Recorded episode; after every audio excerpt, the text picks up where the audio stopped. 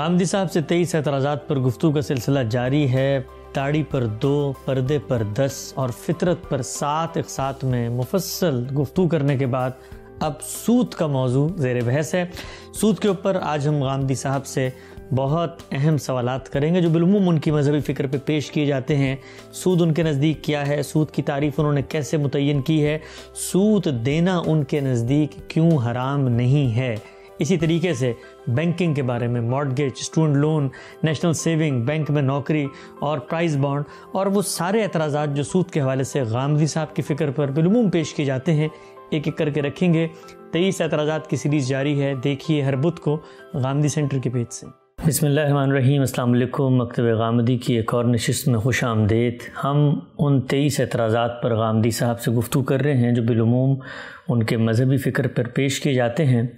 داڑھی پر دو، پردے پر دس اور فطرت پر سات اقساط میں مفصل طویل گفتگو کرنے کے بعد اب ہم سود کے اوپر آ چکے ہیں اور سود کے حوالے سے غامدی صاحب کے افکار پر جو تنقیدات کی جاتی ہیں وہ غامدی صاحب کے سامنے رکھیں گے۔ یہ اس سلسلے کی بیسویں نشست ہے۔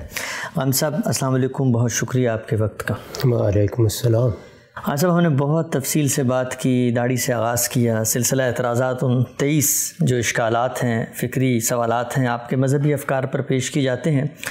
آپ کے سامنے ایک کر کے رکھ رہے ہیں اور مقصد اس کا بالکل یہ ہے کہ کوئی جواب الجواب، کوئی مناظرانہ طور پہ کسی کو کارنر کرنا، ہرگز یہ نہیں، بلکہ ایک علمی اسلوب، علمی انداز میں وہ علمی استدلالات جو آپ کے مذہبی فکر پہ پیش کیے جاتے ہیں، آپ کے سامنے رکھیں اور آپ کے فکری سفر کو کیسے آپ نے اگر کوئی نقطہ نظر اپنایا ہے، اس کی بنیادوں کو، نظام فکر کو سمجھیں۔ سود کا موضوع شروع ہو رہا ہے۔ سود کے بارے میں آپ بھی جانتے ہیں۔ ہم سب یہ سمجھتے ہیں کہ مسلمانوں کے ہاں چند وہ چیزیں جن میں بہت حساسیت پائی جاتی ہے، سود ان میں سے ایک چیز ہے۔ اب سود کے حوالے سے جو آپ پر اعتراض کیا جاتا ہے، اس میں تاثر یہ دینے کی کوشش کی جاتی ہے کہ سود کا معاملہ ایک بالکل متفق علیہ معاملہ ہے۔ قرآن مجید میں سرحد سے لکھا ہوا ہے، لیکن غامدی صاحب نے شاید اس معاملے میں بھی کوئی مختلف یا منفرد رائے قائم کر دی ہے۔ ایک ایک کر کے سارے استدالات دینی رجحانات، فکری اور اطلاقی سوالات سب میں آپ کے سامنے رکھوں گا۔ لیکن سب سے پہلا سوال میرا آپ سے یہ ہے کہ سود آپ کی نظر میں ہے کیا؟ جو سود قرآن مجید میں بیان ہوا سود کی تعریف آپ کی نظر میں کیا ہے؟ اور سود کے بارے میں جو حرمت ہے قرآن میں اس میں کوئی آپ کے ہاں اختلاف پایا جاتا ہے؟ یا آپ وہی بات کہتے ہیں جو باقی علماء کہتے ہیں؟ یہ یہ جو کہا جاتا ہے کہ سود کی تعریف کی جائے تو یہ چیز تو اصطلاحات کے بارے میں ہوتی ہے۔ قرآن مجید نے اس کے لیے ربا کا لفظ استعمال کیا۔ ہے آپ بار بار اردو زبان میں اس کے لیے سود کا لفظ استعمال کر رہے ہیں۔ جی۔ یہ بالکل درست ہے۔ یعنی جس چیز کو اردو زبان میں آپ سود کہتے ہیں اسی کو عربی زبان میں ربا کہتے ہیں۔ جس کو عربی زبان میں ربا کہتے ہیں اسی کو اردو میں سود کہتے ہیں۔ تو اس لیے یہ عربی زبان کا ایک عام لفظ ہے۔ جیسے اردو زبان کا ایک عام لفظ ہے۔ اس کے لیے لغت کی براجت کی جاتی ہے۔ تعریف کرنے کی کوئی ضرورت نہیں ہوتی۔ ایک عام لفظ استعمال کیا قرآن مجید نے۔ آپ کہتے ہیں چوری بری بات ہے۔ آپ کہتے ہیں غبن بری بات ہے۔ آپ کہتے ہیں ملاوٹ بری بات ہے۔ آپ کہتے ہیں کم تولنا بری بات ہے۔ یہ ساری چیزیں کسی تعریف کا تقاضا نہیں کرتی۔ اس کے لیے جو الفاظ بھی استعمال کیے جائیں گے وہ عربی زبان کے ہوں گے تو عرب سمجھتے ہوں گے۔ اردو زبان کے ہوں گے تو اردو جاننے والے سمجھتے ہوں گے۔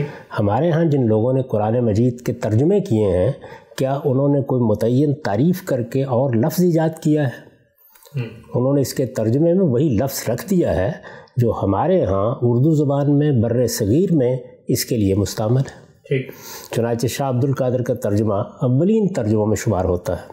آپ کے پاس اگر ہو تو خود نکال کے پڑھ لیجیے۔ اس میں سود ربا کے نیچے اسی طرح لکھا ہوا ہے جس طرح عربی زبان کے کسی لفظ کے نیچے آپ ترجمے کے طور پر کوئی لفظ لکھ دیتے ہیں۔ میں آپ کے سامنے باقی کچھ لوگوں کے تراجم بھی رکھ دیتا ہوں۔ ضرور۔ یہ میرے سامنے اس وقت مولانا سید ابواللہ صاحب مودودی کی تفسیر تفیم القرآن ہے۔ سورہ بقرہ میں جہاں یہ آیات زیر بحث آئی ہیں وہ اس کا ترجمہ کر رہے ہیں۔ اور آیت کیا ہے؟ الزین یا الربا لا یقومون الا کما یقوم الزی یتخبط الشیطان من المس. ترجمہ کیا ہے؟ مگر جو لوگ سود کھاتے ہیں ان کا حال اس شخص کا سا ہوتا ہے جسے شیطان نے چھو کر باولا کر دیا ہو۔ اچھا۔ تو یہاں لفظ ربا استعمال ہوا۔ جی۔ مولانا سید ابراللہ صاحب مودودی نے اس کا ترجمہ کیا کیا؟ سود کھاتے ہیں۔ اللہ دینہ یا قلون الربا۔ کسی تعریف کی ضرورت نہیں محسوس کی۔ نیچے جو نوٹ لکھا ہے وہ بھی سن لیجیے۔ جی۔ وہ لکھتے ہیں اصل میں لفظ ربا استعمال ہوا ہے جس کے معنی عربی میں زیادتی اور اضافے کے ہیں۔ اصطلاحاً اہل عرب اس لفظ کو اس زائد رقم کے لیے استعمال کرتے تھے جو ایک قرض خواہ اپنے قرض دار سے ایک طے شدہ شرح کے مطابق اصل کے علاوہ وصول کرتا ہے۔ جی۔ آگے کیا ہے؟ لکھتے ہیں اسی کو ہماری زبان میں سود کہتے ہیں۔ اچھا۔ یعنی جس کو ہمارے ہاں سود کہا جاتا ہے اسے عربی زبان میں ربا کہا جاتا ہے۔ یہی صورتحال آپ یہ دیکھیے کہ دوسرے مترجمین کی ہے۔ آپ ایک ایک ترجمہ نکالتے چلے جائیے۔ پیر کرم شاہ صاحب الازری کا ترجمہ نکال لیجیے۔ آپ کسی اور صاحب علم کا ترجمہ نکال لیجیے۔ وہ جب اس کو اردو زبان کے قارئین کے سامنے رکھیں گے تو ربا کے لفظ کے نیچے سود کا لفظ لکھ دیں گے ٹھیک۔ یہ بالکل ایسے ہی ہے۔ جس طرح میں نے آپ عرض کیا کہ اگر کہیں قرآن مجید میں سارق کا لفظ لکھا ہوا ہے یا زانی کا لفظ لکھا ہوا ہے تو یہ لغت کا مسئلہ ہے اس کا ترجمہ بتا دیا جائے گا۔ تو عربوں کے ہاں بھی یہ بالکل معروف معلوم چیز تھی۔ سود کوئی ایسی بات نہیں ہے کہ جو اسلام کے زمانے میں ایجاد ہوئی اور اس کا نام رکھنے کی ضرورت تھی یا اس کے لیے کوئی اصطلاح وجود میں لانے کی ضرورت تھی۔ وہ لفظ تھا تو پہلے وجود میں آ چکا تھا اصطلاح تھی تو پہلے وجود میں آ چکی تھی۔ اپنا ایک متعین معلوم معروف مفہوم رکھتی تھی اسی میں اس کو استعمال کیا گیا۔ تو اب یہ دیکھیے کہ ہمارے ہاں سود کا لفظ کس چیز کے لیے استعمال ہوتا ہے۔ قرض پر منفت کا مطالبہ کیا جائے تو اس کو سود کہتے ہیں۔ اچھا۔ میں بھی اس بات سے واقف ہوں آپ بھی واقف ہیں عامی بھی واقف ہیں عارف بھی واقف ہیں کہ زندگی میں جو معاملات پیش آتے ہیں اس میں ایک قرض لینے کا معاملہ بھی ہے۔ میری کوئی ضرورت ہے میں کوئی کاروبار کرنا چاہتا ہوں میں اپنی بیٹی کو بیاہنا چاہتا ہوں میں بچے کو تعلیم دینا چاہتا ہوں اور مجھے کوئی ایسی چیز لاحق ہو گئی ہے جس کے لیے میرے پاس ضروری سرمایہ نہیں ہے۔ میں آپ سے مدد کی درخواست کرتا ہوں۔ ٹھیک۔ دو صورتیں ہو سکتی ہیں۔ آپ مجھے ویسے ہی دے دیں۔ آپ کہیں کہ میں یہ آپ کو قرض کے طور پر دے رہا ہوں۔ ٹھیک۔ تو جب آپ قرض کے طور پر مجھے کوئی چیز دیتے ہیں تو اسلام کی اخلاقیات یہ ہے کہ اس پر منفت کا مطالبہ نہیں کیا جا سکتا۔ اچھا۔ کیوں نہیں کیا جا سکتا؟ یہ آپ جانتے ہیں کہ ہمارے دین میں جن چیزوں کو غیر معمولی اہمیت دی گئی ہے ان میں ایک بہت بڑی چیز انسان کے اخلاق کی وجود کی تطہیر ہے۔ اللہ تعالیٰ نے مال دولت کے معاملے میں ہم سے یہ مطالبہ کیا ہے کہ تمہاری ضرورتوں سے زیادہ جو کچھ ہے یعنی حال کی ضرورتیں مستقبل کی ضرورتیں ہماری ذاتی ضرورتیں کاروباری ضرورتیں ان کے سوا جو کچھ ہمارے پاس ہے وہ معاشرے کا حق ہے۔ اگر کوئی شخص اپنی ضرورت لے کے ہمارے پاس آ جاتا ہے تو ہمیں چاہیے کہ ہم اس کی مدد کریں۔ یہ اخلاقی اصول اللہ کے دین نے سکھایا ہے۔ ٹھیک۔ اتنا حوصلہ نہیں ہے کہ ہم اس کی مدد کرنے کے لیے روپیہ اٹھا کے دے دیں انفاق کر دیں اپنی طرف سے صدقہ کر دیں۔ یہ حوصلہ نہیں ہے اور ہم کہتے ہیں ہم قرض دے رہے ہیں۔ تو اللہ تعالیٰ کہتے ہیں کہ قرض دینا ایک نیکی کا کام ہے تبروں کا کام ہے۔ یہ صدقہ ہے۔ یہ تم اپنی طرف سے خیر کر رہے ہو اس پر منفت کا کیا سوال؟ ہے یہ اخلاقی لحاظ سے بڑی کبھی بات ہے اور یہ دوسرے پر ظلم بن جائے گا۔ وہ تو پہلے ہی اپنی ضرورت لے کے آیا ہے۔ وہ آپ سے قرض لے گا جا کے اس کو کہیں خرچ کرے گا۔ وہ روپیہ فنا ہو جائے گا وہ چیز استعمال میں آ جائے گی۔ اس کو دوبارہ پیدا کرنا پڑے گا۔ اس پر آپ منفت کا مطالبہ کر رہے ہیں۔ تو اس کو ممنوع قرار دے دیا گیا۔ ٹھیک۔ یہ اس کے پیچھے حکمت ہے۔ اور یہ اس کی نوعیت ہے۔ تو جہاں کہیں قرض کا معاملہ ہوگا وہاں اسلام آپ سے یہ چاہے گا کہ اس پر آپ کسی منفت کسی نفع کا تقاضا نہیں کر سکتے۔ یہ سادہ بات ہے۔ اسی کو اردو زبان میں سود کہتے ہیں اسی کو عربی زبان میں ربا کہتے ہیں۔ ٹھیک۔ اور یہی وہ چیز ہے کہ جو ہمارے علماء بھی بیان کرتے ہیں۔ میں نے آپ سے ابھی عرض کیا کہ آپ پیر کرم شاہ صاحب الحضری کا ترجمہ دیکھ لیجیے آپ ابوالکلام آزاد کا ترجمہ اٹھا لیجیے آپ مولانا شبیر احمد عثمانی صاحب کا ترجمہ اٹھا لیجیے۔ آپ جس طرح میں نے آپ سے عرض کیا مولانا سید ابواللہ صاحب مودودی کا ترجمہ اٹھا لیجیے۔ کیا وہ ربا کے لفظ کے نیچے کسی اور چیز کا آپ سے تعارف کرا رہے ہیں؟ یہی کہہ رہے ہیں کہ سود مت کھاؤ۔ سود کھانا ممنوع ہے اور سود کا لفظ کیوں استعمال کر رہے ہیں؟ اس لیے کہ اردو زبان کے قارئین یہ جانتے ہیں کہ سود کیا چیز ہے۔ میں جب کسی کے بارے میں یہ کہتا ہوں کہ فلاں آدمی سود لیتا ہے یا سود کھاتا ہے تو اس دنیا میں ہر شخص جو اردو زبان کو جانتا ہے وہ یہ سمجھ لیتا ہے کہ میں کیا کہہ رہا ہوں۔ میں کس معاملے کا ذکر کر رہا ہوں؟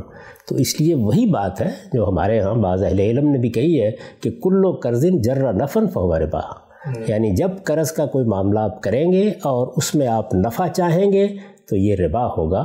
اس کو اسلام میں ممنوع کر دیا گیا ہے۔ ممنوع کرنے کی وجہ میں نے آپ کو بتا دی۔ اگر آپ بالکل فقی نقطہ نظر سے دیکھیں تو یہ قرآن مجید کے اس حکم کا امتداد ہے جس میں یہ کہا گیا ہے کہ لوگوں کا مال باطل طریقے سے نہ کھاؤ۔ لا تاکل و اموالکم بینکم بالباطل۔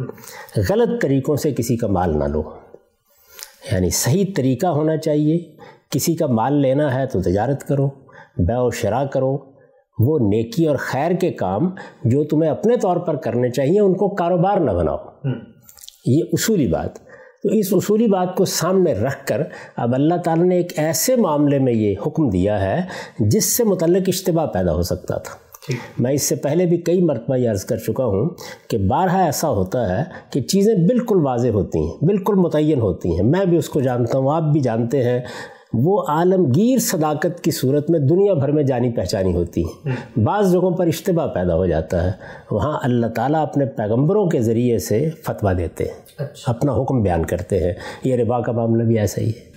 کیونکہ اس میں میں اپنا روپیہ آپ کے استعمال میں دے رہا ہوں۔ اور عام طور پر جو چیزیں دوسروں کو ادھار دی جاتی ہیں یا استعمال کے لیے دی جاتی ہیں ان کا معاوضہ لیا جاتا ہے۔ میں نے ایک گھر آپ کو دیا استعمال کرنے کے لیے میں نے گاڑی دی میں نے اپنی سائیکل دی۔ میں اگر اس پر آپ سے کسی کرائے کا مطالبہ کرتا ہوں تو کوئی اس کے اوپر کان کھڑے نہیں کرتا۔ پھر یہ روپیہ دیا گیا۔ روپیہ بھی تو استعمال کرنے کی چیز ہے۔ جی۔ آٹا دے دیا گیا آپ کو کھجوریں دے دی گئی کھانے کے لیے۔ یہ بھی تو استعمال کی چیزیں ہیں۔ ان پر اگر مطالبہ کیا جائے تو یہ کیا جائز ہوگا؟ یہ وہ اشتباہ ہے جس میں اللہ تعالیٰ نے اپنا فتویٰ دیا ہے۔ اچھا۔ اور یہ کہا ہے کہ یہ ممنوع ہے۔ ممانعت کی وجہ کیا ہے؟ وہ میں نے آپ کو سمجھا دی۔ اس معاملے میں میرے نزدیک جو کچھ قرآن نے کہا ہے وہی میں مانتا ہوں۔ ہمارے علماء جس کو سود کہتے ہیں اور جس پر سود کا اطلاق کرتے ہیں میں نے آپ کو بتا دیا کہ وہ بالکل وہی چیز ہے جس کے لیے سود کا لفظ میں آپ روزانہ اپنی عام زبان میں سنتے ہیں۔ ورنہ اگر یہ کوئی ایسی مختلف چیز ہوتی تو اس کے بارے میں تصریحات کی جاتی۔ ترجمے میں اس کا اضافہ کیا جاتا نیچے بتایا جاتا۔ اطلاق کے مسائل بالکل الگ ہیں۔ بطور اصول جو بات طے ہے وہ یہ ہے کہ سود ممنوع ہے اللہ نے اس کو ممنوع قرار دیا ہے یہ حرام ہے اس کے قریب نہیں جانا چاہیے۔ سود کیا ہے؟ قرض پر منفت کا مطالبہ۔ یہی میری رائے ہے اسی کو میں نے بیان کیا ہے اس میں مجھے کوئی اختلاف نہیں۔ ٹھیک ہے ہم سب۔ آگے بڑھتے ہیں۔ یہ اصولی بات تو آپ نے بڑی وضاحت سے ماشاءاللہ بتا دی کہ سود کسے کہتے ہیں، ہمارے ہاں بالکل معروف چیز ہے۔ علماء کا آپ نے حوالہ بھی دیا کہ وہ خود سود کو کیسے ڈیفائن کر رہے ہیں۔ اردو زبان میں سود، عربی میں ربا اور قرض پر منفیت ہے۔ ایک بات مجھے بتائیے گا کہ آپ نے بہت ساری جگہوں پہ گفتگو کی ہے، لوگ آپ سے سوال پوچھتے ہیں۔ تو آپ سود کے بارے میں سمجھاتے ہوئے کہتے ہیں کہ دیکھیں بعض چیزیں ہوتی ہیں کنزیومیبل اور بعض جو ہیں وہ نان کنزیومیبل استحمالی اور استحلاکی۔ تو سود ہمیشہ کنزیومیبل میں ہوتا ہے۔ تو اب یہ جو آگے کی بات ہے، مثلا یہاں تک تو بات آپ نے کہا، میں، میرے نزدیک بھی ہوئی ہے، علماء کے نزدیک بھی ہوئی ہے کہ قرض پہ منفیت لیکن یہ کنزیومیبل اور نان کنزیومیبل یہ تقسیم تو پھر کیا مطلب آپ نے آگے سے شامل کی؟ کیسے اس میں میں کیوں شامل کروں گا؟ آپ مجھے بتا دیجیے کہ آپ سود کس کو کہتے ہیں؟ آپ روز مکان کرائے پہ لیتے ہیں۔ آپ گاڑیاں کرائے پہ لیتے ہیں آپ جہازوں میں سفر کرتے ہیں کرایہ ادا کرتے ہیں۔ آپ ٹرین میں سفر کرتے ہیں کرایہ ادا کرتے ہیں۔ بہت سی کرائے پر لے کر چیزیں آپ روزانہ استعمال میں لا رہے ہوتے ہیں۔ جی۔ کبھی آپ نے کہا کہ یہ میں سود دے رہا ہوں؟ نہیں۔ اور کبھی لینے والوں کے بارے میں کہا ہے کہ وہ سود کھا رہے ہیں؟ کیوں نہیں کہتے؟ اس لیے کہ وہ استعمال کی چیزیں ہیں۔ لوگوں کو یہ بتایا گیا ہے کہ آپ یہ دیکھیں قرض کیا ہوتا ہے اور استعمال کا کرایہ کیا چیز ہوتی ہے۔ اچھا۔ وہی اشتباہ جو عام طور پر پیدا ہوتا ہے۔ میرا جو مضمون ہے مقامات میں میری کتاب میں اس کی پدا میں نے یہاں سے کی ہے۔ کہ یہ کیا وجہ ہے کہ اللہ تعالیٰ کو اس میں فتویٰ دینا پڑا؟ ٹھیک۔ یعنی یہ کہنے کے لیے کہ چوری حرام ہے یہ کہنے کے لیے کہ جھوٹ حرام ہے یہ کہنے کے لیے کہ غبن حرام ہے اللہ تعالیٰ کو کوئی بات بیان نہیں کرنا پڑی۔ کیوں کہنا پڑا؟ اس لیے کہ اس میں معاملے کا اشتباہ پیدا ہوتا ہے۔ چونکہ اس کو اللہ پروردگار عالم نے حرام قرار دیا ہے تو اس وجہ سے یہ وضاحت کرنے کی ضرورت ہے کہ وہ کیا فرق واقع ہو گیا ہے۔ میں اگر آپ سے ایک چیز استعمال کے لیے لیتا ہوں اور میں آپ کو اس کا کرایہ دیتا ہوں روز ہم کرائے کے مکان تبدیل کر رہے ہوتے ہیں نیا کرایہ دے رہے ہوتے ہیں گاڑیاں کرائے پر لے رہے ہوتے ہیں سفر کے لیے نکلتے ہیں تو بہت سی چیزوں کا کرایہ دیتے ہیں اور کرائے پر دے کر ان کو استعمال کرتے ہیں۔ وہاں پر بھی ایک چیز تھی میری ملکیت تھی میں نے آپ کے استعمال میں دے دی میں اس کا کرایہ لے رہا ہوں آپ کے ماتھے پر کوئی شکل نہیں پڑتی۔ لیکن جیسے ہی آپ دس روپے مجھ سے لیتے ہیں۔ جیسے ہی آپ کوئی ایسی چیز مجھ سے لیتے ہیں کہ جو آپ استعمال کریں گے تو فنا ہو جائے گی اپنا وجود کھو بیٹھے گی۔ تو فوراً آپ کی زمین پر شکن پڑتی ہے کہ اس پر منفت کا مطالبہ کیوں کیا جا رہا ہے؟ تو سود ہوتا ہی یہ ہے کہ آپ قرض پر منفت کا مطالبہ کرتے ہیں۔ ٹھیک ٹھیک ٹھیک ٹھیک۔ قرض بالکل اور چیز ہے اور چیزوں کو کرائے پر دے کر ان کا کرایہ لینا یہ بالکل اور چیز ہے۔ یعنی جس طرح بے و شرح میں آپ ایک چیز بازار سے لاتے ہیں آپ لا کر اس کو بیچتے ہیں اس پر بھی منفت لیتے ہیں نا؟ لیکن وہ قرض نہیں ہے۔ وہ بے و شرح کا معاملہ ہوا ہے خرید و فروخت کا معاملہ ہوا ہے۔ اسی طرح آپ ایک چیز لیتے ہیں وہ آپ کی ملکیت ہے آپ اس کو کرائے پر اٹھا دیتے ہیں وہ مکان بھی ہو سکتا ہے وہ گاڑی بھی ہو سکتی ہے وہ سائیکل بھی ہو سکتی ہے۔ استعمال کی چیزوں کا کرایہ لینا دینا یہ ہمارے ہاں پوری معاشرت اور تمدن میں ہر جگہ جاری ہے۔ اس کے اوپر کوئی حرف رکھنے کی ضرورت پیش آتی ہے۔ یہ سارے معاملات جتنے ہیں ان کو آپ کیا کہتے ہیں پھر؟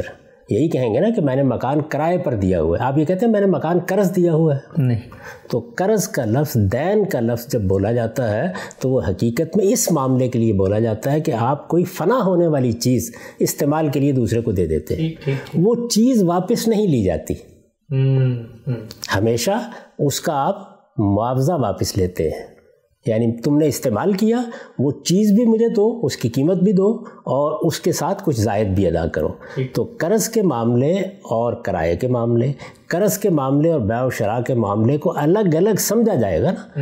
یعنی نفع تو میں نے آپ کو کوئی چیز بیچ کر بھی لیا اور میں نے آپ کو کوئی چیز کرائے پر دی استعمال کرنے کے لیے اس میں بھی کچھ روپے آپ سے لیے ہر مہینے لیے ہر گھنٹے کے لیے اور کچھ روپیہ آپ کو دیا اور اس پر کچھ نفع کا مطالبہ کر دیا۔ کیا فرق ہے ان میں؟ تو یہ فرق سمجھانے کے لیے میں نے لوگوں کو بتایا ہے کہ سود کا تعلق قرض سے ہوتا ہے اور قرض ہمیشہ ان چیزوں میں لین دین کو کہتے ہیں جو اپنا وجود فنا کر دیتی ہیں۔ استعمال کی چیزوں کے لیے نہ قرض کا لفظ استعمال ہوتا ہے نہ اس کا کوئی معاوضہ استعمال کا معاوضہ لینے پر آپ لفظ سود بولتے ہیں وہاں کرائے کا لفظ بولا جاتا ہے۔ یہ الفاظ الگ الگ کیوں بولے جا رہے ہیں؟ اس لیے کہ ان کی نوعیت بالکل الگ ہے۔ ان کی حیثیت بالکل الگ ہے۔ ان کو آپ خلط ملط کیسے کر سکتے ہیں؟ بیع و شراب پر نفع بالکل جائز ہوگا۔ کرایہ اگر آپ کسی چیز کا لیں گے تو بالکل جائز ہوگا۔ مجھے یہ بتا دیجیے دونوں میں فرق کیا ہے؟ یعنی میں نے ایک گھر، ایک سائیکل، ایک گاڑی آپ کو استعمال کے لیے دی ہے، میں نے دس ہزار روپے اپنی جیب سے نکالے اور وہ استعمال کے لیے دے دیے۔ تو اللہ تعالیٰ نے ایک چیز کو جائز رکھا اور دوسری کو ناجائز قرار دے دیا۔ تو اب لوگوں کو یہ فرق سمجھانا پڑے گا نا کیا وجہ ہو جاتی ہے۔ وہ فنا ہو جاتی ہے۔ اور جب فنا ہو جاتی ہے تو آپ یہ نہیں کر سکتے کہ جس دن آپ چاہیں مجھے وہ چیز اٹھا کے واپس کر دیں۔ آپ کو محنت کر کے دوبارہ کمانا ہوگا اس سے وہ چیز خریدنی ہوگی یا مجھے وہ روپیہ لوٹانا ہوگا۔ تو اس طرح گویا مجھے وہ چیز بھی آپ کو لوٹانا پڑتی ہے۔ خواہ وہ روپے کی صورت میں لوٹائیں اور مجھے آپ کو نفع بھی اس پر دینا پڑتا ہے۔ یہ وہ چیز ہے جس کو اللہ تعالیٰ نے کہا یہ ظلم ہے۔ یہ دوسروں کا مال باطل طریقے سے کھانا ہے۔ اور میں نے آپ سے عرض کیا کہ اس کو ہی سود کہا جاتا ہے۔ یعنی یوں بھی نہیں ہے کہ یہ ایک معاملہ نیا پیش آ گیا۔ رسالت معاب صلی اللہ علیہ وسلم کے زمانے میں اس کے لیے ایک اصطلاح وضع کرنی پڑی۔ اب بتانا پڑا کہ یہ جائز ہے یا ناجائز۔ ہے جب سے دنیا بنی ہے یہ معاملہ موجود ہے۔ قدیم ترین تمدن میں آپ کو یہ معاملہ ملے گا۔ یعنی لوگ چیزیں کرائے پر بھی اٹھاتے رہے ہیں لوگ چیزیں بیچتے بھی رہے ہیں بازاروں میں نفع بھی کماتے رہے ہیں اور وہ قرض بھی دیتے رہے ہیں۔ انفاق بھی کرتے ہیں قرض بھی دیتے ہیں۔ جب آپ قرض دیں گے تو اس میں یہ سوال پیدا ہوتا ہے کہ اگر کرایہ جائز ہے کسی چیز کے استعمال کا معاوضہ اس طرح لینا جائز ہے تو یہ روپے کے استعمال کا معاوضہ لینا یہ کیسے ناجائز ہو گیا؟ بالکل ٹھیک۔ یہ فرق سمجھانے کے لیے میں نے یہ بتایا ہے کہ قرض ہوتا ہی ان چیزوں میں ہے۔ قرض کا لفظ بولا ہی نہیں جاتا۔ آپ اردو میں بھی نہیں بولتے۔ آپ عربی میں بھی نہیں بولتے اب دنیا کی کسی زبان میں بھی نہیں بولتے۔ یعنی جس وقت آپ کوئی چیز استعمال کے لیے دیتے ہیں یا بیچتے ہیں تو اس کے لیے زبان میں الگ الفاظ ہیں۔ یہ تعبیریں الگ الگ کیوں اختیار کی گئی ہیں؟ اس لیے کہ نوعیت معاملہ میں فرق ہے۔ تو اس کو عام لوگوں کو سمجھانے کے لیے میں نے یہ بات کہی ہے کوئی نئی بات نہیں۔ یعنی ایک واقعہ ہو رہا ہے۔ آپ یہ لفظ بول رہے تھے۔ آپ قرض کا لفظ ایک اور معاملے کے لیے بول رہے تھے کرائے کا لفظ ایک اور معاملے کے لیے بول رہے تھے بے و شرح یا خرید و فروخت کے الفاظ کسی اور معاملے کے لیے بول رہے تھے۔ میں نے یہ بتایا ہے کہ یہ الگ الگ کیوں بول رہے ہیں آپ؟ اس لیے کہ ان معاملات میں ایک جوہری فرق ہے۔ وہ فرق یہ ہے اس کے سوا کچھ نہیں ہے کوئی نئی بات نہیں کہی میں نے۔ چنانچہ آپ مفتی محمد شفیع صاحب کا رسالہ دیکھیے جو انہوں نے سود پر لکھا ہے اس میں بین یہی بات انہوں نے بیان کی ہے کہ وہ چیزیں جو فنا ہو جاتی ہیں ان پر آپ اگر منفت کا مطالبہ کرتے ہیں تو یہ چیز اسلام میں ممنوع قرار دی گئی ہے۔ اچھا۔ اس کا فلسفہ کیا ہے اس کی حکمت کیا ہے؟ آپ یہ دیکھیے کہ ہمارا پروردگار اخلاقی لحاظ سے ہمیں کتنا پاکیزہ دیکھنا چاہتا ہے۔ یہ بتا دیا گیا ہے کہ قرض کا معاملہ تبروں کا معاملہ ہے نیکی کا معاملہ ہے خیر کا معاملہ ہے۔ نیکی اور خیر پر نفع کا مطالبہ دنیا میں نہیں کیا کرتے۔ اللہ سے مطالبہ کرتے ہیں۔ جب ایک بھائی میرے پاس آیا ہے تو اسلام کی اخلاقیات کا تقاضا تو یہ تھا کہ میرے پاس اگر زائد موجود ہے جس کو الف کہا ہے قرآن مجید نے تو میں وہ دے دوں آپ کو۔ وہ آپ کا حق تھا۔ اللہ نے وہ نعمت مجھے دی تھی تو مجھے اس کو گھر میں نہیں رکھنا تھا۔ میری ذاتی کاروباری حال مستقبل کی ضرورتوں سے زیادہ تھا۔ تو اسی لیے تو میں دے رہا ہوں آپ کو۔ تو جب میں آپ کو یہ دے رہا ہوں تو مجھے اس پر کسی نفع کا مطالبہ نہیں کرنا۔ دے دینا تھا ویسے ہی دے دینا تھا۔ اٹھا کے مجھے آپ کی خدمت کر دینی تھی۔ حوصلہ نہیں ہوا تو چلیے میں قرض دے دیتا ہوں۔ جب آپ کے پاس ہو واپس کر دیجیے گا۔ یا میں نے کوئی واجب الادا طریقہ اختیار کر لیا کوئی دستاویز لکھ لی۔ جیسے کہ آگے قرآن مجید نے بھی بتایا ہے سورہ بکرا میں کہ اگر کہیں قرض کا معاملہ تو لکھ لیا کرو۔ تو میں نے آپ کو قرض دیا ہے۔ قرض دیا ہے تو میرا پروردگار یہ کہہ رہا ہے کہ وہ اخلاقیات جو میں نے تمہیں سکھائی ہے، میں تمہیں جب پاکیزہ دیکھنا چاہتا ہوں اس معاملے میں، تو اس تبرو اور نیکی اور خیر کے معاملے کو اس کے ساتھ ملوث نہ کرو۔ اس پر تم کسی نفع کا مطالبہ نہیں کر سکتے۔ اللہ کے دین میں جو بات کہی گئی ہے، جو قرآن نے بیان کی ہے، یہ میں نے اس کو لوگوں کو سمجھایا ہے۔ اپنی طرف سے کوئی نیا اضافہ نہیں کر دیا۔ ٹھیک، ہم سب یہ بہت آپ نے بہت اہم بات ہے، چونکہ بالعموم جو سب سے پہلی تنقید ہم دیکھتے ہیں سود کے معاملے میں وہ یہ ہے کہ بھائی غامدی صاحب نے شاید سود کی جو تعریف کنزیومیبل نان کنزیومیبل یہ جو اس میں بیان کی ہے، تو یہ شاید خود سے کوئی نئی چیز وضع کر دی ہے۔ جس کو آپ نے بڑی تفصیل سے بتایا کہ جو سود موجود ہے، اس کو آپ نے کھول کے سمجھایا ہے کہ اس کی نوعیت کیا ہے۔ اچھا یہاں پر ایک اور اسی پہلو سے میں سوال کرنا چاہوں گا۔ ایک طرف بعض تنقیدات میں نے دیکھی، اس آپ کی جو آپ نے تعریف بیان کی اور بتایا کہ مطلب جس تعریف کو آپ دنیا بھر میں سمجھا جاتا ہے، اس کو سمجھایا۔ کہا یہ کہ غامدی صاحب نے یہ جو کہا ہے کہ کنزیومیبل نان کنزیومیبل یہ قرآن مجید میں کہاں پر لکھا ہوا ہے؟ یہ جو انہوں نے بتایا ہے کہ کنزیومیبل میں ہوتا ہے اور نان کنزیومیبل میں نہیں ہوتا۔ اور ساتھ یہ بھی کہا کہ ایک طرف غامدی صاحب یہ کہتے ہیں کہ بھئی سود ایسا باریک فرق تھا جس کو انسان نہیں سمجھ سکتا تھا، قرآن نے واضح کیا۔ اور دوسری طرف یہ کہتے ہیں کہ یہ میں نے مثلا اپنی عقل سے سود کے بارے میں اندر اتر کے بتایا کہ کنزیومیبل نان کنزیومیبل میں ہوتا ہے۔ تو ایک طرف یہ کہہ رہے ہیں کہ قرآن عقل سے سمجھ نہیں سکتے تھے قرآن نے بتایا اور دوسری طرف عقل سے طے کر رہے ہیں کہ سود کے اندر کنزیومیبل نان کنزیومیبل میں نے ہرگز یہ نہیں کہا کہ عقل سے سمجھ نہیں سکتے تھے میں نے یہ کہا ہے کہ اس میں اشتباہ تھا۔ ٹھیک۔ دیکھیے دین میں جو معاملات ہیں وہ کیوں واضح کیے جاتے ہیں؟ اس لیے کہ انسانی عقل وہاں پر حتمی فتویٰ لگانے سے قاصر ہوتی ہے۔ میں اس کی اور بہت سی مثالیں دے سکتا ہوں۔ آپ یہ دیکھیے ہمارے یہاں سور کو ممنوع قرار دیا جاتا ہے۔ اس کا ذکر خاص طور پر قرآن مجید نے کیا ہے۔ کیوں کیا ہے؟ کیا وجہ ہے؟ شیر بھی ممنوع ہے۔ چیتے کا گوشت کھانا بھی ممنوع ہے۔ اور بھی بے شمار جانور ہے دوسری جگہ قرآن نے واضح کر دیا کہ صرف طیبات حلال خبائے سب کے سب حرام ہیں۔ یہ بات میں واضح کر دی کہ وہ ہلت لکم بہیمت الانام تمہارے لیے چوپائے حلال کیے گئے ہیں۔ اس سے بالکل واضح ہے کہ تمام درندے بالکل ممنوع ہیں نہیں کھائے جا سکتے۔ سور کا ذکر خاص طور پر کیوں کیا؟ تین چار مقامات پر کیا۔ کیا وجہ ہوئی اس کی؟ اس کی وجہ بھی وہی اشتباہ ہے۔ اشتباہ کیسے پیدا ہوا؟ درندے ممنوع ہیں چرندے بالکل جائز جس کو بہیمت النام قرآن کہتا ہے۔ یعنی وہ جانور کہ جو گھاس چرتے ہیں اور مواشی کی نوعیت کے چوپائے جن کو ہم کہتے ہیں ان کا گوشت کھانا بالکل حلال ہے۔ لیکن درندے جیسے شیر چیتا یہ ممنوع ہے۔ یہ اصولی اور بنیادی بات تھی۔ ایک چیز من جملہ طیبات ہے دوسری چیز من جملہ خبائش ہے۔ قرآن مجید نے حرمت حلت کا اصول بیان کر دیا۔ اب اس جانور کا جب ہم نے تجزیہ کیا تو معلوم ہوا کہ یہ دنیا میں واحد جانور ہے کہ جو اگرچہ بکری کی صنف سے ہے یعنی گوٹ کی سپیشیز سے ہے لیکن اس کی کچلیاں بھی ہیں اور یہ گوشت بھی کھاتا ہے۔ تو اب کیا ہوا؟ یعنی صنف اور ہے عادات بالکل اور ہے تو اس کے نتیجے میں اس میں درندہ اور چرندہ ہونے کا معاملہ مشتبہ ہو گیا۔ اچھا۔ مشتبہات کے معاملے میں اللہ تعالیٰ نے فتویٰ دے دیا اور یہ بتا دیا کہ یہ ممنوع ہے اس کو درندہ سمجھا جائے گا۔ تو جس طرح وہاں پر اس کو واضح کیا اسی طرح یہاں واضح کر دیا۔ یعنی بے و شرح کے معاملات ہو رہے تھے لوگ اس پہ نفع کما رہے تھے۔ اسی طرح لوگ کرائے پر چیز لے کے اس کا معاوضہ لے لیتے تھے۔ یہ ساری چیزیں موجود تھیں۔ اللہ تعالیٰ نے یہ فرمایا کہ قرض پر منفت لینا ممنوع ہے۔ تو یہ کہنے کی ضرورت اس لیے پیش آئی کہ یہ کوئی نئی چیز اگرچہ نہیں تھی لیکن اشتباہ موجود تھا۔ اس وقت بھی لوگ بحث کرتے ہیں۔ اس زمانے میں بھی اگر یہ ایسی چیز ہے تو آپ ذرا چوری کے لیے کوئی ادارہ کر کے بنا کے دکھائیے۔ غبن کے لیے ادارہ بنائیے یعنی اس کے اوپر لکھیے کہ یہاں غبن کرنے کے طریقے سکھائے جاتے ہیں۔ ٹھیک۔ کوئی اس کی اجازت دے گا؟ اس لیے کہ وہاں بالکل واضح ہے صورتحال۔ لیکن سودی کاروبار کے لیے کل ایک ادارہ قائم کر لیجیے کیا وجہ ہے اس کی؟ اس کی وجہ وہی ہے کہ یہ عالمگیر صداقت نہیں بن سکا۔ اس میں وہ اجتباع موجود ہے۔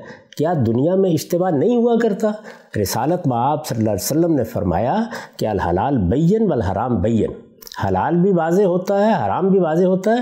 بینہ ہوا مشتبہات ان کے درمیان کچھ چیزیں مشتبہ ہوتی ہیں۔ تو یہ بتایا نا اس میں کیا کرنا ہے؟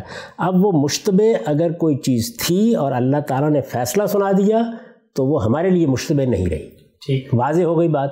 اللہ کے کسی پیغمبر نے بتا دیا ہمارے لیے مشتبہ نہیں رہی۔ لیکن جن چیزوں کے بارے میں آج بھی نہیں بتایا ان پہ بحث ہوتی ہے نا۔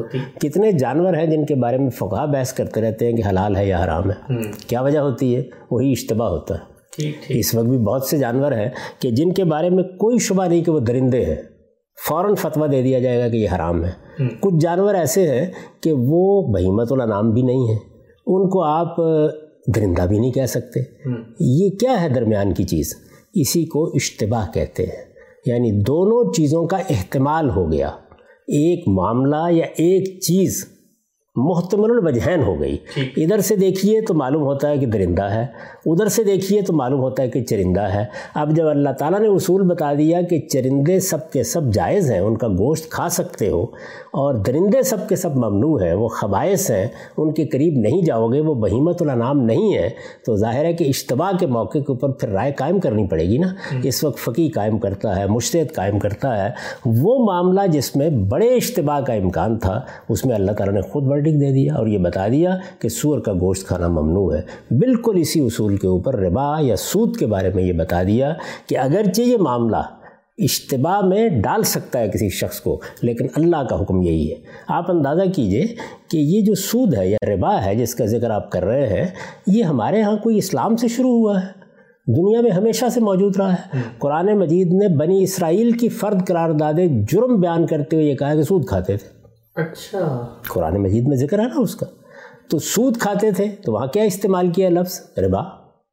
تو اس کا مطلب یہ ہے کہ یہ عربی زبان کا ایک عام لفظ ہے۔ عرب اس سے پوری طرح واقف تھے۔ ہمارے ہاں بھی کسی کو تردد نہیں ہوا۔ جب ہم نے اس کا ترجمہ کرنا چاہا اور اردو دان طبقے کو سمجھانا چاہا تو اس کے نیچے سود کا لفظ لکھ دیا بیاج کا لفظ لکھ دیا۔ یہ سود بیاج یہ اس لفظ کا ترجمہ ہے۔ اور کیوں لکھ دیا؟ اس لیے کہ سود اور بیاج وہی جیسے مولانا سید مولانا صاحب مودودی نے لکھا کہ سود کا لفظ جب ہم بولتے ہیں تو اس کے معنی جانتے ہیں۔ یہ وہی چیز ہے جس کو عربی زبان میں ربا کہا جاتا ہے۔ تو یہ بات اگر آپ سامنے رکھیں تو میں نے صرف قرآن مجید نے جس چیز کو ممنوع قرار دیا اس کو سمجھایا ہے۔ جیسے ہمارے یہاں بہت بحثیں ہو رہی تھیں اس موضوع پر کہ سور کی حرمت کی کیا وجہ ہے۔ ٹھیک۔ کیا کیا کیا سرائیاں لوگ کر رہے تھے؟ تو میں نے یہ بتایا کہ اس کی وجہ یہ ہے۔ کیونکہ اللہ تعالیٰ نے درندوں کو گوشت کھانا ممنوع قرار دیا ہے چرندوں کا گوشت کھانا بالکل جائز ہے۔ یہ بہیمت الانام ہے جن کا گوشت کھانا جائز کیا گیا ہے۔ اس کے بارے میں یہ اشتباہ تھا اللہ تعالیٰ نے اس کو دور کر دیا۔ تو وہاں جب میں نے بتایا تو ایک خدمت کی۔ یہاں پر یہ بتا کر بھی وہی خدمت کر رہا ہوں کہ سود کہتے کسے ہیں؟ کیا کرائے کو سود کہتے ہیں؟ کیا بے و شرح کے نفع کو سود کہتے ہیں؟ اگر آپ دیکھیں تو ہمارے ہاں بعض لوگوں نے یہ بحثیں پیدا کی ہوئی ہیں۔ وہ کیا کرتے ہیں؟ وہ مادہ کھول کے بیٹھ جاتے ہیں۔ یعنی ربا کا لفظ جو ہے، یہ فلاں مادے سے بنا ہے، اس میں زیادتی کا مفہوم پایا جاتا ہے، زیادتی اور استحصال اور ظلم کی فلاں فلاں قسمیں سب سود ہیں۔ یہ زبان کا صحیح استعمال نہیں ہے۔ زبان میں لفظ بنتے کیسے ہیں؟ یہ ایک الگ بحث ہے۔ جب وہ بن جاتے ہیں تو کس مفہوم میں استعمال ہوتے ہیں وہاں سے ان کے معنی طے کیے جاتے ہیں۔ تو عربی زبان میں ربا کا لفظ جس معنی میں استعمال ہوتا تھا وہ بالکل وہی معنی ہے جو ہمارے ہاں لفظ سود سے ادا کیے جاتے ہیں۔ ٹھیک ہے ہم سب بہت بہت ہی تفصیل سے آپ نے بتایا اور اس سے میرا خیال ہے کہ یہ جو ایک شبہ یا سوال پیدا ہوتا ہے کہ آپ نے شاید تعریف کے اندر کوئی تبدیلی کی ہے یا خود سے کوئی چیز پیدا کر دی ہے، سود کو سمجھاتے ہوئے بالکل واضح ہے۔ آگے بڑھتے ہیں، بلکہ آگے بڑھنے سے پہلے میں ایک دفعہ پھر یہاں پر رک کر یہ پوچھنا چاہوں گا آپ سے۔ کہ اب تک ہم نے جتنی گفتگو کی، اس میں سود کے حوالے سے قرآن مجید نے جو واضح ایک فور کارنرز دے دی ہیں کہ یہ چیز ممنوع ہے، اس میں کوئی گنجائش نہیں ہے، جس کو آپ نے وضاحت سے بیان کیا۔ اس میں اور ہماری امت کے اندر جو ایک پوری علمی روایت ہے، جس میں سود کے بارے میں اللہ تعالیٰ کے حکم کو سمجھا گیا اور بتایا گیا ممنوع ہے، آپ میں اور ان میں اطلاع مطلب اس بات کو بیان کرنے میں کہ سود حرام ہے، کوئی فرق نہیں۔ ہے صرف ربا الفضل کا ایک معاملہ ہے جس کے معاملے میں میرا نقطہ نظر مختلف ہے لیکن وہ عام آدمی کا مسئلہ نہیں ہے۔ وہ ہمارے ہاں فقی کتابوں میں جو چیزیں لکھی ہوئی ہیں ان کا مسئلہ ہے۔ اس پر کوئی گفتگو کرنا ہوگی تو الگ سے کر لیں گے۔ میں یہ بتاؤں گا کہ وہاں ہمارے ہاں روایات کو سمجھنے میں کیا غلطی ہوئی ہے راویوں کے بیان کرنے میں کیا غلطی ہوئی ہے۔ وہ ایک نقد کا سود الگ سے ایجاد کیا گیا۔ باقی جہاں تک قرآن مجید میں جو ربا استعمال ہوا ہے اس کو اسی مدعا کے تحت ہمیشہ رکھا جاتا ہے۔ میں نے آپ سے عرض کیا ہے کہ آپ اولین ترجمے قرآن کے اٹھا لیجیے آج کے زمانے کے اٹھا لیجیے ہر جگہ آپ کو اس کا ترجمہ سود ہی ملے گا۔ تو سود کا لفظ جب آپ اردو میں بول رہے ہوتے ہیں تو وہاں کوئی مسئلہ پیدا ہوتا ہے۔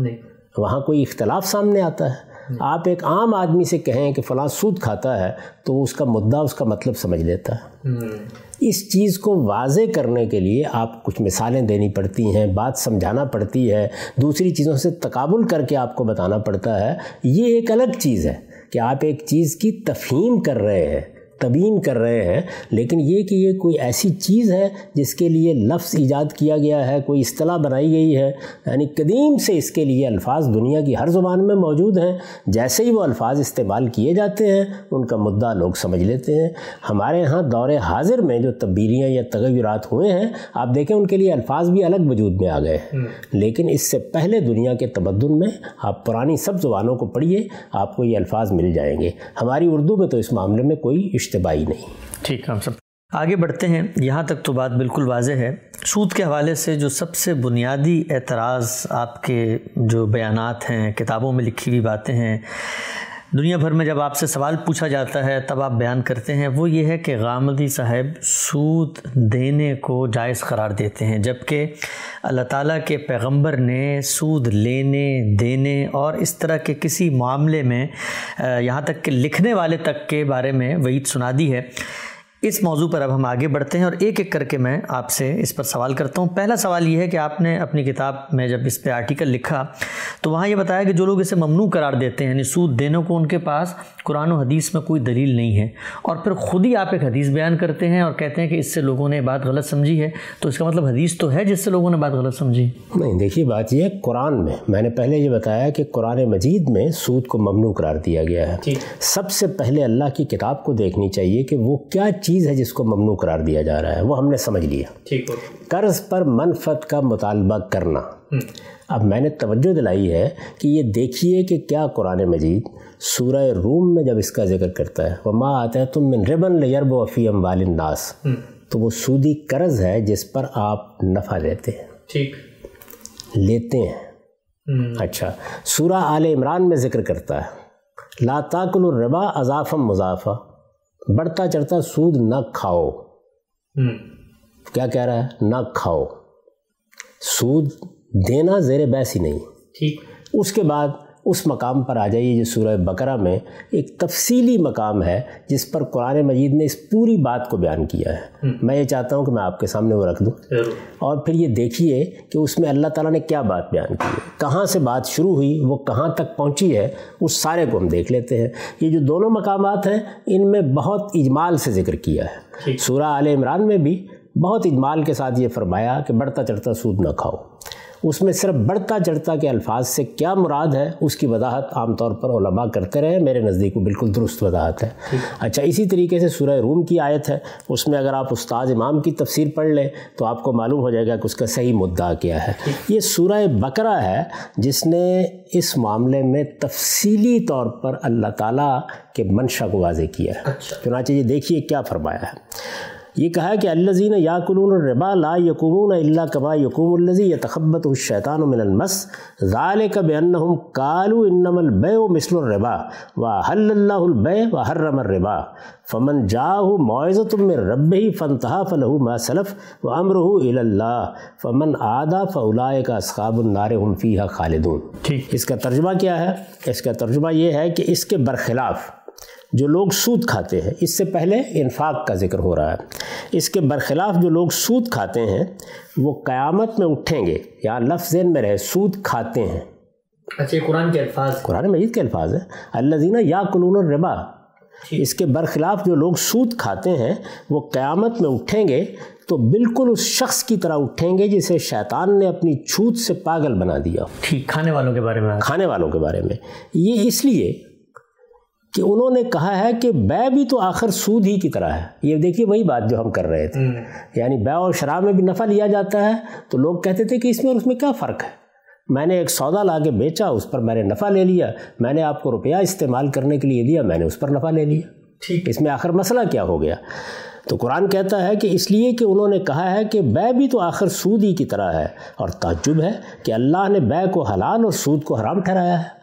یعنی وہ اس بات پر استجاب کا اظہار کرتے تھے تعجب کا اظہار کرتے تھے کہ یہ کیا وجہ ہے کہ بیعی کی طرح کی چیز ہے اللہ نے ایک کو حلال کہہ دیا دوسری کو حرام ٹھہرا دیا۔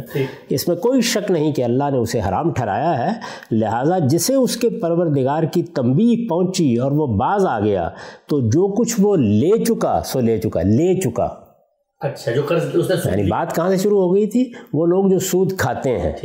اب کیا کہا جا رہا ہے؟ جو لے چکا وہ لے چکا۔ اس کے خلاف کوئی اقدام نہ ہوگا اور اس کا معاملہ اللہ کے حوالے ہے یعنی اس سے پہلے جس نے لے لیا لے لیا۔ یہ قرآن کا عام اصول ہے کہ وہ ماضی پر اطلاق نہیں کرتا۔ تو یہ کہا کہ اب آئندہ سے بچ جائیں اس سے۔ فرمایا، اب آگے دیکھیے۔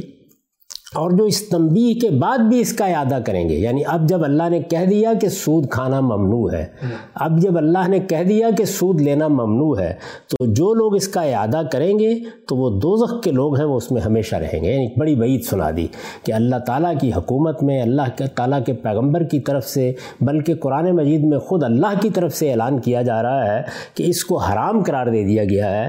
اب لوگ اس سے باز آ جائیں۔ جو لوگ اس تنبیہ کے باوجود باز نہیں آئیں گے ان کے لیے یہ سزا ہے یہ بیان کیا۔ اب آگے دیکھیے یمک اللہ ربا و یورب صدقات اس دن یعنی قیامت کے دن اللہ سود کو مٹا دے گا اور خیرات کو بڑھائے گا۔ یعنی تم سمجھتے ہو کہ یہاں اس سے کچھ کما رہے ہو۔ اس میں اضافہ تمہارے پاس آ رہا ہے اس سے تمہیں فائدہ ہو رہا ہے۔ قیامت میں یہ سب کچھ ختم ہو جائے گا۔ ٹھیک۔ اور وہاں کیا چیز بڑی ہوئی نظر آئے گی؟ وہ خیرات ہے۔ وہ صدقات ہیں۔ تو یہاں پر بھی دیکھیے کیا چیز ہے۔ یعنی آپ کے پاس جو اضافہ آیا تھا، اس کے بارے میں فرمایا کہ یم حق اللہ الربا و یورب صدقات واللہ لا یحب کل کفار نسیم۔ اور حقیقت یہ ہے کہ اللہ کسی ناشکرے اور کسی حق تلفی کرنے والے کو پسند نہیں کرتا۔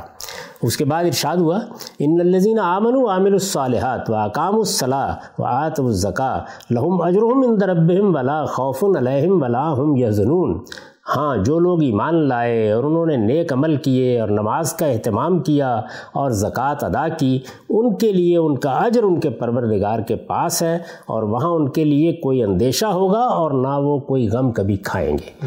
یہ اللہ تعالیٰ نے بشارت دی کہ وہ لوگ کہ جنہوں نے ایمان قبول کر لیا ہے اس چیز کو چھوڑ دیا ہے ان کے لیے بشارتیں ہیں۔ لیکن جو لوگ میری اس تنبیہ کے بعد بھی باز نہیں آئیں گے ان کے لیے دوزخ کی وعید ہے۔ آگے دیکھیے یا یو الزین آمن التق اللہ۔ وزرو ما بقیہ من الربا۔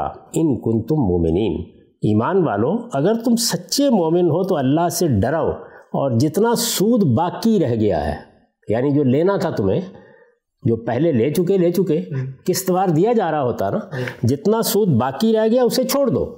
اچھا یہ بھی سود لینے والے کو کہا۔ سود کھانے والوں کا قیامت میں یہ حشر ہوگا۔ جو لے چکے وہ لے چکے۔ اب اس کے بعد کیا کہا جا رہا ہے کہ جو سود باقی رہ گیا اسے چھوڑ دو۔ یعنی سود باقی رہ گیا یعنی تمہارا جو دوسرے کے ذمے ہے جس کو تم نے قرض دیا ہوا تھا اس سے تم نے جو کچھ وصول کرنا تھا جو وصول کر چکے وہ کر چکے۔ جو باقی رہ گیا ہے اللہ کی استمبی کے بعد چھوڑ دو۔ کون زیر بحث ہے؟ لینے والے۔ لینے والے۔ سود کھانے والے۔ سود کا مطالبہ کرنے والے۔ آگے کیا فرمایا؟ فعلم تفل فضل و حربم من اللہ و رسول و ان تب تم فلکم روس و لا تظلمون و لا تظلمون۔ لیکن اگر تم نے ایسا نہیں کیا تو اللہ اور اس کے رسول کی طرف سے جنگ کے لیے خبردار ہو جاؤ۔ یعنی گویا یہ بات واضح کر دی گئی کہ اگر لوگ باز نہیں آئیں گے، ظاہر ہے کہ ان کے قیمتی مفادات تھے، انہوں نے ہزاروں کا سود لوگوں سے لینا تھا، انہوں نے قرض دیے ہوئے تھے، جب اللہ تعالیٰ نے کہا کہ نہیں لینا، تو یہ آسان نہیں تھا کہ لوگ اس سے رک جائیں۔ اور ایک قبائلی نظام میں لوگ اپنے معاشی مفادات کے لیے انکار کر دیتے۔ تو یہ ایک نوعیت کا حرابہ قرار دے دیا گیا۔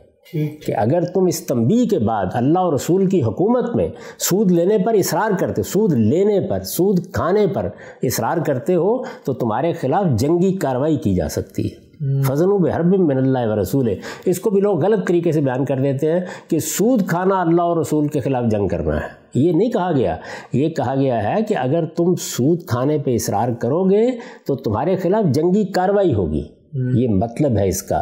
کیونکہ یہ دوسری جگہ واضح کر دیا اللہ تعالیٰ نے کہ عام حالات میں کوئی جرم کا ارتکاب کرتا ہے تو آپ کہتے ہیں یہ چوری ہے یہ بدکاری ہے اس کی یہ سزا ہے لیکن اگر سرکشی اختیار کر لی جائے نیوسنس پیدا کر دی جائے تو یہ حرابہ ہو جاتا ہے۔ تو اب یہ بتایا کہ جب یہ کہہ دیا گیا ہے اور اللہ کے رسول کی حکومت میں کہہ دیا گیا ہے کہ کوئی شخص سود نہیں لے گا تو اب اگر سود کا مطالبہ کرو گے اب سود کھاؤ گے اب لوگوں سے سود دینے کے لیے کہو گے تو یہ اللہ اور رسول کے مقابلے میں آنا ہے اور اس کے نتیجے میں جنگ کی دھمکی دے دی۔ تو فرمایا کہ فعلم تفلو فضل و حربم مل اللہ و رسول و ان تب تم فلکم روس و امبالکم اور اگر توبہ کر لو یعنی بعض آ جاؤ سود لینے سے انکار کر دو اللہ کی تنبیہ پر سر تسلیم خم کر دو اگر توبہ کر لو تو تمہاری اصل رقم کا تمہیں حق ہے۔ اصل رقم کس کی ہے؟ وہ جو بندے قرض دینے والے کی جی۔ سود کھانے والے کی۔ تو یہ کہا کہ اصل رقم کا تمہیں حق ہے۔ یعنی وہ تم مطالبہ کر سکتے ہو سود کا مطالبہ نہیں کر سکتے یعنی اس پر منفت کا مطالبہ نہیں کر سکتے۔ نہ تم کسی پر ظلم کرو گے نہ تم پر ظلم کیا جائے گا۔ اگر تم لوگے تو۔ یعنی اگر سود لوگے تو تم ظلم کرو گے۔ اور اگر اصل رقم کو وہ مار بیٹھے گا تو وہ ظلم کرے گا۔ تو نہ تم پر ظلم کیا جائے گا نہ تم کسی پر ظلم کرو گے۔ آگے کیا فرمایا؟ وہ ان کان زو عسرت ف نظرت الام میسرا وان تصدق خیر القم ان کن تم تالمون اور مقروض، کبھی تنگ دست ہو یعنی اس نے قرض لیا ہوا ہے تنگ دست ہو تو ہاتھ کھلنے تک اسے مہلت دو۔ یہاں بھی اسی کو کہا جا رہا ہے جو اور اگر تم بخش دو تو یہ تمہارے لیے بہتر ہے اگر تم سمجھتے ہو۔ بتکو یومن ترجعون فیہ اللہ سمت وف کل نفس ما کسبت وہم لا یسلمون تو فرمایا کہ اور اس دن سے ڈرو جس میں تم اللہ کی طرف لوٹائے جاؤ گے، پھر ہر شخص کو اس کی کمائی وہاں پوری مل جائے گی اور لوگوں پر کوئی ظلم نہ ہوگا۔ میں نے عرض کیا کہ ایک مقام سورہ روم میں ہے۔ جس میں سود کا ذکر ہوا۔ دوسرا سورہ آل عمران میں ہے۔ وہاں بالاجمال صرف اتنا کہا کہ اضافم مضافہ بڑھتا چڑھتا سود نہ کھاؤ۔ یہاں کوئی کثر ہی باقی نہیں رہی۔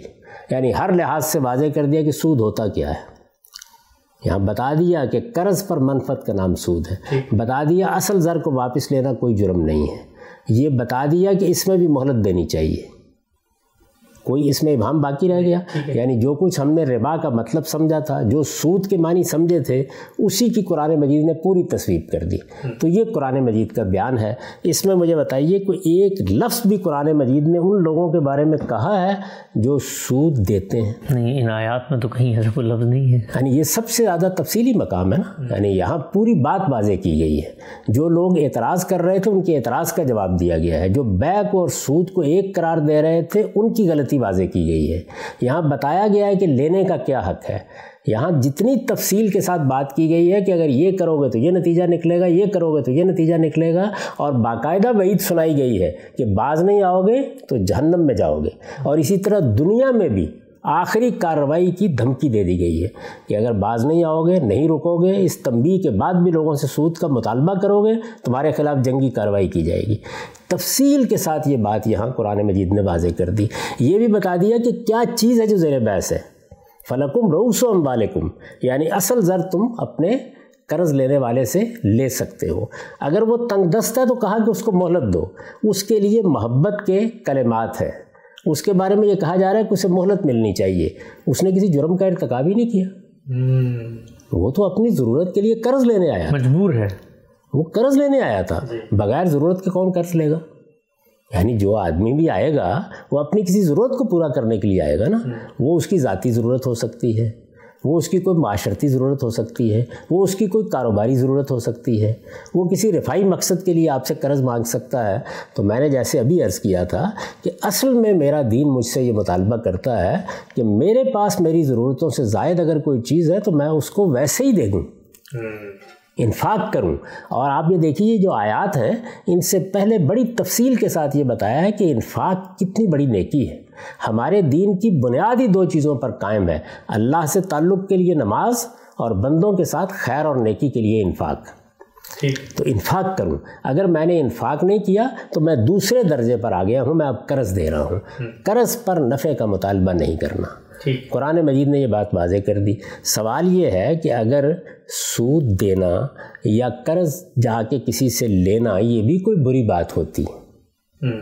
تو قرآن مجید یہ کہتا ان لوگوں سے بھی کہتا کہ تم آئندہ سے قرض نہیں لوگے۔ اس کے لیے کوئی شخص نہیں جائے گا۔ کوئی ایک لفظ آپ مجھے بتا دیں قرآن مجید میں ان لوگوں کے بارے میں کہا گیا۔ ہو ٹھیک ٹھیک۔ تو سب سے پہلے یہ جاننا چاہیے کہ جب ہمارے دین میں کوئی بات کہی جاتی ہے تو اللہ کی کتاب کو دیکھیں گے نا۔ اللہ کی کتاب میں جب کوئی چیز زیر بحث آ جائے تو پھر اس کو سامنے رکھ کر اس کو بنیاد بنا کر روایات کی طرف جاتے ہیں۔ اس ترتیب کو بدلنا بہت ضروری ہے۔ دونوں رویے بالکل غلط ہیں۔ یعنی قرآن مجید کو سامنے رکھا کسی روایت کو سامنے رکھا اور چیز کو ایک بنا دیا۔ اسی طریقے سے روایت کو سامنے رکھا اور روایت کو اٹھا کر آپ نے قرآن مجید کے اندر ڈال دیا۔ آپ کو کیا کرنا ہے؟ صحیح طریقہ کیا ہے؟ سب سے پہلے اگر وہ معاملہ قرآن مجید میں زیر بحث آ گیا ہے تو اللہ کی کتاب کے پاس جائیے۔ مجھے یہ بتائیں کہ اگر یہ دونوں یکساں جرم تھے یہ ایک ہی درجے کا گناہ تھا تو پھر دوسرے لوگوں کے بارے میں قرآن مجید نے کچھ کہا کیوں نہیں؟ ان کے خلاف جنگ کی کیوں نہیں بات کی پھر؟ ان کے خلاف یہ جنگ کی کیوں بات نہیں کی؟ ان کو کیوں نہیں کہا کہ تم بھی جہنم میں جاؤ؟ گے پاگل کر دیا ہے۔ یعنی ان کے بارے میں یہ ساری باتیں کیوں نہیں کہی گئی کیا وجہ ہے اس بات کی؟ ایک ایک لفظ کو آپ ذرا غور کے ساتھ پڑھیے اور میں ان لوگوں کو بھی دعوت دوں گا کہ جو اللہ کی کتاب کو سمجھنا چاہتے ہیں کہ وہ اس مقام کو کھولیں۔ یہ سورہ بکرا ہے نا؟ جی۔ سورہ بکرا کے خاتمے پر یہ مقام آتا ہے۔ اس کو پڑھیں اور اس کے بعد مجھے یہ بتائیں کہ اس میں کوئی ادنا درجے میں بھی اشارہ بھی ملتا ہے اس بات کا۔ یعنی ایک تو یہ چیز ہوتی ہے نا کہ آپ نے کسی چیز کو سراحت سے بیان کیا کوئی اشارہ بھی ملتا ہے۔ سوال یہ ہے کہ جو سود کا کاروبار کر رہے تھے لوگ وہ کہیں ہوا میں بیٹھے ہوئے کاروبار کر رہے تھے۔ لوگ لینے آتے تھے نا ان کے پاس۔ وہ لینے جو لوگ آتے تھے مسلمان ہو گئے تھے۔ جی۔ ان کے حقوق کا تحفظ کرنے کے لیے اللہ تعالیٰ نے یہ ساری بات کہی۔ تو یہ بتا دیا جاتا کہ آئندہ لینے بھی نہیں جاؤ گے۔ اور اگر ان کو سود دو گے تو تمہارے خلاف بھی یہی کارروائی ہوگی۔ چلیے ان کے خلاف ذرا بڑی کارروائی ان کے خلاف ذرا چھوٹی کارروائی بتا دیا جاتا کہ تمہاری وجہ سے تو ان کا کاروبار چل رہا ہے۔ کاروبار تو انہیں کی وجہ سے چل رہا ہے۔ جی۔ تو مجھے یہ بتائیں کہ کوئی تاریخ کا جملہ کوئی طنز کا جملہ کوئی تنبیہ کا جملہ کوئی توجہ دلانے کا جملہ بھی ان کے بارے میں کہا ہے۔ آخر ہم حرمتوں اور حلتوں کے فیصلے کرتے وقت اللہ کی کتاب کی روشنی میں آگے کیوں نہیں بڑھتے؟ میں ابھی روایت پر جاؤں گا جی۔ لیکن سب سے پہلی چیز جس کی طرف میں نے توجہ دلائی ہے وہ یہ ہے کہ اللہ کی کتاب میں اس کو بڑی محکم جگہ پر بیان کر دیا گیا ہے۔ اور پھر آپ کو بہت وضاحت کے ساتھ یہ سمجھایا ہے کہ کیوں سود کھانا ممنوع ہے۔ جب میں سود لیتا ہوں تو میں دوسرے کے ساتھ زیادتی کر رہا ہوتا ہوں۔ اللہ تعالیٰ نے اس کو ظلم قرار دیا ہے۔ میں اپنے اخلاقی وجود کے خلاف ایک اقدام کر رہا ہوتا ہوں کہ میں ایک بھائی ضرورت مند کو کوئی چیز دے کے اس پر نفع کا مطالبہ کر رہا ہوں۔ اللہ تعالیٰ کے یہاں جو چیزیں ممنوع قرار دی جاتی ہیں، ان کے پیچھے کوئی حکمت ہوتی ہے، کوئی بات ہوتی ہے۔ اور یہاں یہ نہیں کہ میں کوئی حکمت اس میں داخل کر رہا ہوں، اس کو خود اللہ تعالیٰ نے بیان کر دی ہے۔ کون ہے کہ جو سود کھاتے ہیں؟ کون ہے کہ جو قیامت میں اٹھیں گے تو اس طرح اٹھیں گے کہ گویا شیطان نے چھوت سے ان کو پاگل بنا دیا ہے؟ یہ سب باتیں کن کے بارے میں کہی ہیں؟ سود دینے والوں کے بارے میں کہی ہیں۔ یہ جو کہا کہ جو لے چکے وہ لے چکے اب اس کے بعد مطالبہ نہیں کر سکتے یہ سود دینے والوں کو کہا ہے۔ ایک لفظ ہی اللہ تعالیٰ کہہ دیتے کہ جو لوگ بیچارے جا کے قرض لیتے ہیں اور ان کو سود دینا پڑتا ہے آج کے بعد وہ بھی باز آ جائے۔ مان لیا ان کی مجبوری ہے، لیکن وہ باز نہ آئے تو ان کے خلاف بھی یہ کارروائی ہوگی۔ یا چلیے، کارروائی نہ کریں۔ اس لیے کہ مجبور لوگ ہیں۔ یہ کہہ دیں کہ اگر تم اس پر اصرار کرو گے اور پھر سود لینے کے لیے جاؤ گے اور سود دو گے، تو قیامت میں یہ سزا ملے گی۔ نہ قیامت کی سزا کا کوئی ذکر، نہ مواخذے کا کوئی ذکر، نہ کوئی تنبی ان کو کی گئی۔ کسی جگہ مجھے بتا دیں کہ قرآن مجید میں یہ ذکر ہوا ہو۔ کہیں بھی نہیں ہوا۔ اب اس کے بعد پہلے اصولی بات سمجھیے۔ جی۔ اور وہ یہ کہ اب کسی روایت میں کوئی بات آئے گی تو قرآن مجید نے جو محکم اصول قائم کر دیے ہوں گے ان کی روشنی میں اس کو سمجھا جائے گا۔ آپ ترتیب نہیں بدل سکتے۔ یعنی یہ فریم قرآن نے متعین کر دیے یہ بتا دیا ہے کہ وہ کیا کر رہا ہے۔ یعنی آپ پھر اس کو سن لیجیے۔ پہلے اصول بیان کیا اور وہ یہ بتا دیا کہ لا تاکر امبالکم بینکم بالباطل۔ یہ قرآن مجید میں اصول ہے۔ اور وہاں بھی کیا کہا؟ لا تاکلوا امبالکم یعنی تم یہ مال کھاؤ نہیں۔ غلط طریقے سے مال کھانا چوری کر کے مال کھانا غبن کر کے مال کھانا ملاوٹ کر کے مال کھانا ان سب میں یعنی یہ بالکل ایسے ہی ہے کہ آپ یہ کہیں کہ بھائی ٹھیک ہے ملاوٹ کرنے والے کو تو روکا گیا ہے جس کو دیا گیا ہے اس نے بھی تو جا کے سودا خریدا تھا نا۔ اس کے ساتھ زیادتی ہوئی ہے اس کے ساتھ ظلم ہوا ہے۔ جب میں نے اپنے ایک بھائی کی ضرورت پوری کرنے کے لیے اس کو قرض دیا اور اس سے منفت کا مطالبہ کیا تو اس کے ساتھ زیادتی ہوئی ہے۔ وہ تو ہو سکتا ہے بیمار بیٹی کو علاج کے لیے لے رہا ہو۔ یا کسی کسی بھی ضرورت کے لیے لے رہا ہوں۔ میں کہتا ہوں کاروبار کو بہتر کرنا چاہتا ہے۔ وہ کوئی ہٹی کھولنا چاہتا ہے کوئی دکان کھولنا چاہتا ہے کوئی بھی کام کرنا چاہتا ہے ضرورت تھی تو آیا تھا نا میرے پاس۔ جی۔ تو وہ اپنی ضرورت لے کے آیا۔ قرآن مجید کہتا ہے یہ تبروں کا عمل تھا نیکی کا عمل تھا خیر کا عمل تھا۔ تمہیں اس کا معاوضہ اس کا اجر اللہ سے لینا تھا۔ یہ تو نیکی تمہیں کرنی چاہیے تھی۔ اس پر تم کیسے ہی کہہ سکتے ہو؟ تو کون زیر بحث ہے؟ اللہ تعالیٰ کی وعید کا مخاطب کون ہے؟ دوزخ کی وعید کس کو دی گئی ہے؟ دنیا میں فضل و بحربم من اللہ و رسول کس کو کہا گیا ہے؟ سود کھانے والوں کو، سود لینے والوں کو، سود کا مطالبہ کرنے والوں کو۔ قرآن مجید نے کسی جگہ اشارہ تک نہیں کیا اس شخص کے بارے میں جو قرض لینے کے لیے جا رہا ہے اور اس کو اس پہ سود دینا پڑ رہا ہے۔ یہ موقع تھا نا، یہ بتا دیا جاتا کہ دیکھو ہم نے روک دیا ہے، سود کھانا ممنوع قرار دے دیا ہے، ان کے ساتھ تو ہم نمٹیں گے، لیکن آئندہ کوئی جائے گا بھی نہیں۔ ان کے بارے میں یہ بھی نہیں کہا کہ آئندہ نہیں جاؤ گے۔ اچھا۔ کوئی بات نہیں ہے قرآن مجید میں۔ تو اس کو پہلے محکم جگہ پر رکھ لے یعنی طے کر لے کہ اللہ کی کتاب کس جگہ سے کسی چیز کی ممانت کر رہی ہے۔ اس کے بعد پھر روایات میں ہم جائیں گے۔ روایات جتنی ہیں اگر وہ ایک ہے دو ہے چار ہے تو لائیے۔ پھر میں آپ کو ان اصولوں کو سامنے رکھ کر یہ سمجھاؤں گا کہ روایت کو سمجھا کیسے جاتا ہے۔ اور یہ معاملہ صرف یہاں نہیں ہے ہمارے یہاں ہر جگہ یہی ہوا۔ وہ رب الفضل جس کا میں نے ابھی ذکر کیا اس میں کیا ہوا؟ ہے یعنی قرآن مجید نے بتا دیا سود کیا ہے۔ قرآن مجید نے اس کے حدود معین کر دیے۔ سورہ بقرہ میں کوئی کثر نہیں چھوڑی۔ یعنی اگر کسی کو تعریف بھی متعین کرنی تھی تو یہاں سے متعین کر لیتا۔ اول تو اس کی کوئی ضرورت ہی نہیں تھی۔ اس لیے کہ یہ ایک عام معروف معلوم چیز تھی۔ لیکن اگر یہی کرنا تھا تو یہاں سے کر لیتے۔ رب الفضل ایک نقد کا سود ہمارے یہاں روایتوں سے سمجھا گیا۔ میں نے ان کا تجزیہ کر کے اپنی کتاب میں بتایا ہے کہ راویوں نے ایک روایت سے ایک جملے کو پکڑا اور ایک جگہ ڈال دیا دوسری جگہ سے پکڑا اور دوسری جگہ ڈال دیا۔ دو الگ الگ باتیں بالکل غطر بود ہو کر رہ گئی یعنی ان کا مطلب ہی اب کسی کی سمجھ میں نہیں آتا۔ تو روایت کو ہمیشہ اللہ کی کتاب کی روشنی میں سمجھا جائے گا۔ اس بات پر ہم بہت تفصیلی گفتگو کر چکے ہیں کہ روایت ہے کیا۔ یعنی اللہ کا پیغمبر یہ کتاب دے کے دنیا سے چلا گیا۔ اللہ کے پیغمبر نے سنت قائم کر دی۔ یعنی وہ اعمال جاری کر دیے جو ہمیں کرنے ہیں۔ یہ دونوں چیزیں ہو گئیں۔ دین پایا تکمیل کو پہنچ گیا۔ اعلان کر دیا گیا کہ یوم اکمل تو لکم دین اب رسول اللہ صلی اللہ علیہ وسلم سے سنی ہوئی کوئی بات لوگ آ کے بیان کر رہے ہیں۔ تو اس بات کو ہم دیکھیں گے کہ اس کی صنعت کیا ہے اس کے الفاظ کیا ہیں اس کا مدعا کیا ہے اور پھر سب سے بڑھ کر یہ دیکھیں گے کہ قرآن مجید کے اوپر کیسے مبنی ہوتی ہے۔